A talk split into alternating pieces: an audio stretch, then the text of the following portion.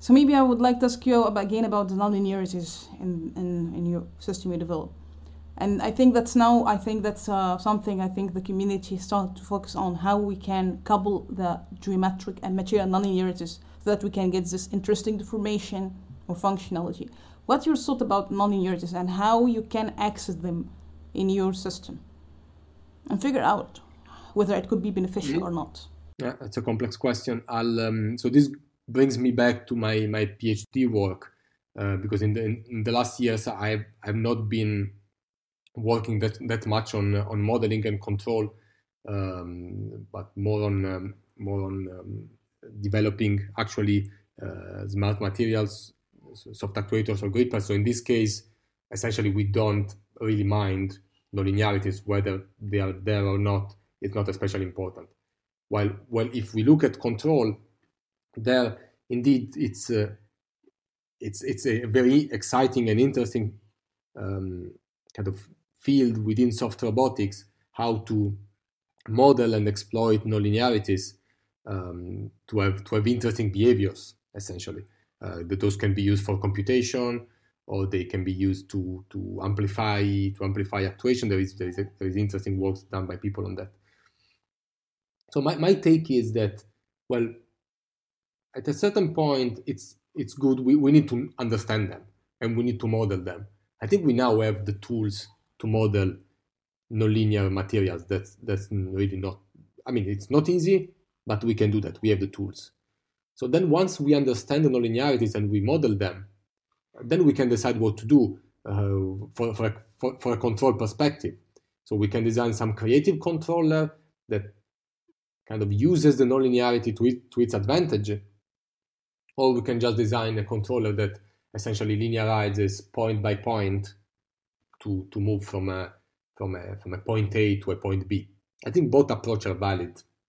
It's well, I, I, imagine the first one, so kind of exploiting the nonlinearity, is more fundamental research and can lead to some creative output, while the approach to just linearize point by point, uh, it's more applied, high TRL approach that is, can be used if we want something reliable and also computationally efficient.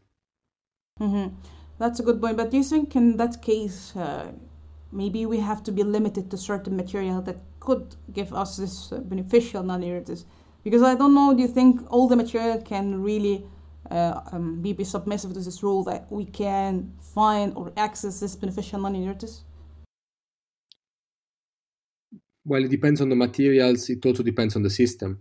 If it depends also what kind of nonlinearities we are talking about, because there there exist different ones. There exist materials nonlinearities. There exist geometrical nonlinearities. So if we can say that generally speaking, if we have we need large deformations in both cases, like materials that deform like metals, uh, in the elastic regime they tend to have no material nonlinearity. They are linear until um, until plastic regime. And since the formation is very small, also geometrical nonlinearities tend to be quite limited. Unless we go, then depends on scale, which is very funny, right? If we go at really microsystems, at that scale, even metals can deform, can have geometric nonlinearities. Because the, the strain is very small to get, for example, a bending, because the thickness becomes extremely small and we, even if we are still in the linear material regime, then we can get geometric nonlinearities just because the, the, the, structure, if we think about, for example, a cantilever beam, the structure can bend enough to have the point of application of the force to change significantly. And that's, for example, a geometric nonlinearity. Um, uh, if we go back to soft robotics, which is generally the macro scale, then I imagine most of the materials that we use can have can lead to geometric nonlinearities because they tend to deform a lot, and most of them also most of most of elastomers have in fact also materials nonlinearities. Uh, then whether actually I don't think most of those are useful to anything. They are just there. Then designing a material to have useful nonlinearities for this, I think we have to, for example, use composites more if I think about embedding fibers in an elastomer, uh, those fibers can be can be relaxed and then stretch after. That's, for example, a way to have a very soft material until a certain point that then becomes very stiff after after a certain region, and that's that's something that we see in polymers, but it can be even enhanced if we do if we design a composite where the fibers can can change orientation. Those fibers are eventually much stiffer than the polymer. So there is ways to properly design a material if you want a certain nonlinearity. But I would kind of reverse the question, like what are what kind of nonlinearities do we need? I, I, I can't think of many of those for practical applications. Again, I'm, I'm, I'm not working much on control these days, even if it, it interests me a lot. But yeah, one of those that I can think of is can think of is variable stiffness, uh, which can also be passive, right? Like the example I was making, if we have a material that becomes that is very soft until a certain point and then becomes extremely stiff, well, there are applications where this is useful uh, for for a gripper, for example. Yeah, I, I, I would like to stop again the point you mentioned about how we can design, for example, activities that can be in a certain regime, elastic and then stiffer. How do you see the approach? How we can, for example, if we want to, to minimize or maximize the stiffness at certain design space, and how we can distribute them? Have Have you ever uh, think about uh, how we can uh, the, um, design the shape of certain parts will be be compliant, other will be stiff?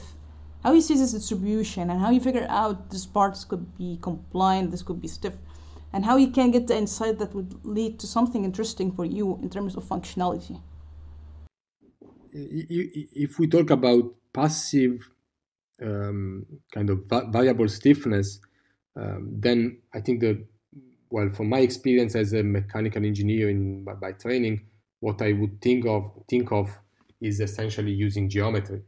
Again, we know that if we make slender structures like fibers, the bending stiffness tend to be much lower than the stretching stiffness. So we can we can have structures that are, are initially folded. This can be fibers within a material, or it can be even be just the whole device designed that way. So initially, when you start pulling, you have unfolding, and then after the whole structure has been unfolded, then you need to be to stretch if you want to keep pulling.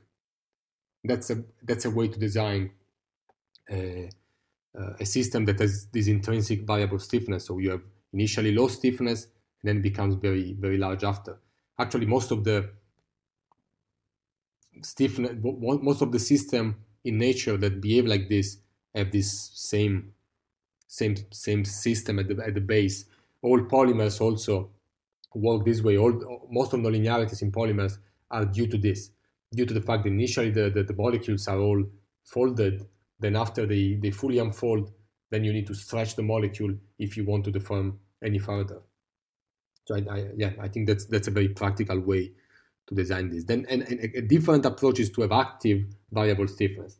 Well, that's very different. Uh, right? There, there is plenty of methods where we can we can give an input to the system, to the material, or to the to the robot, and make make it stiffness change in response to that input.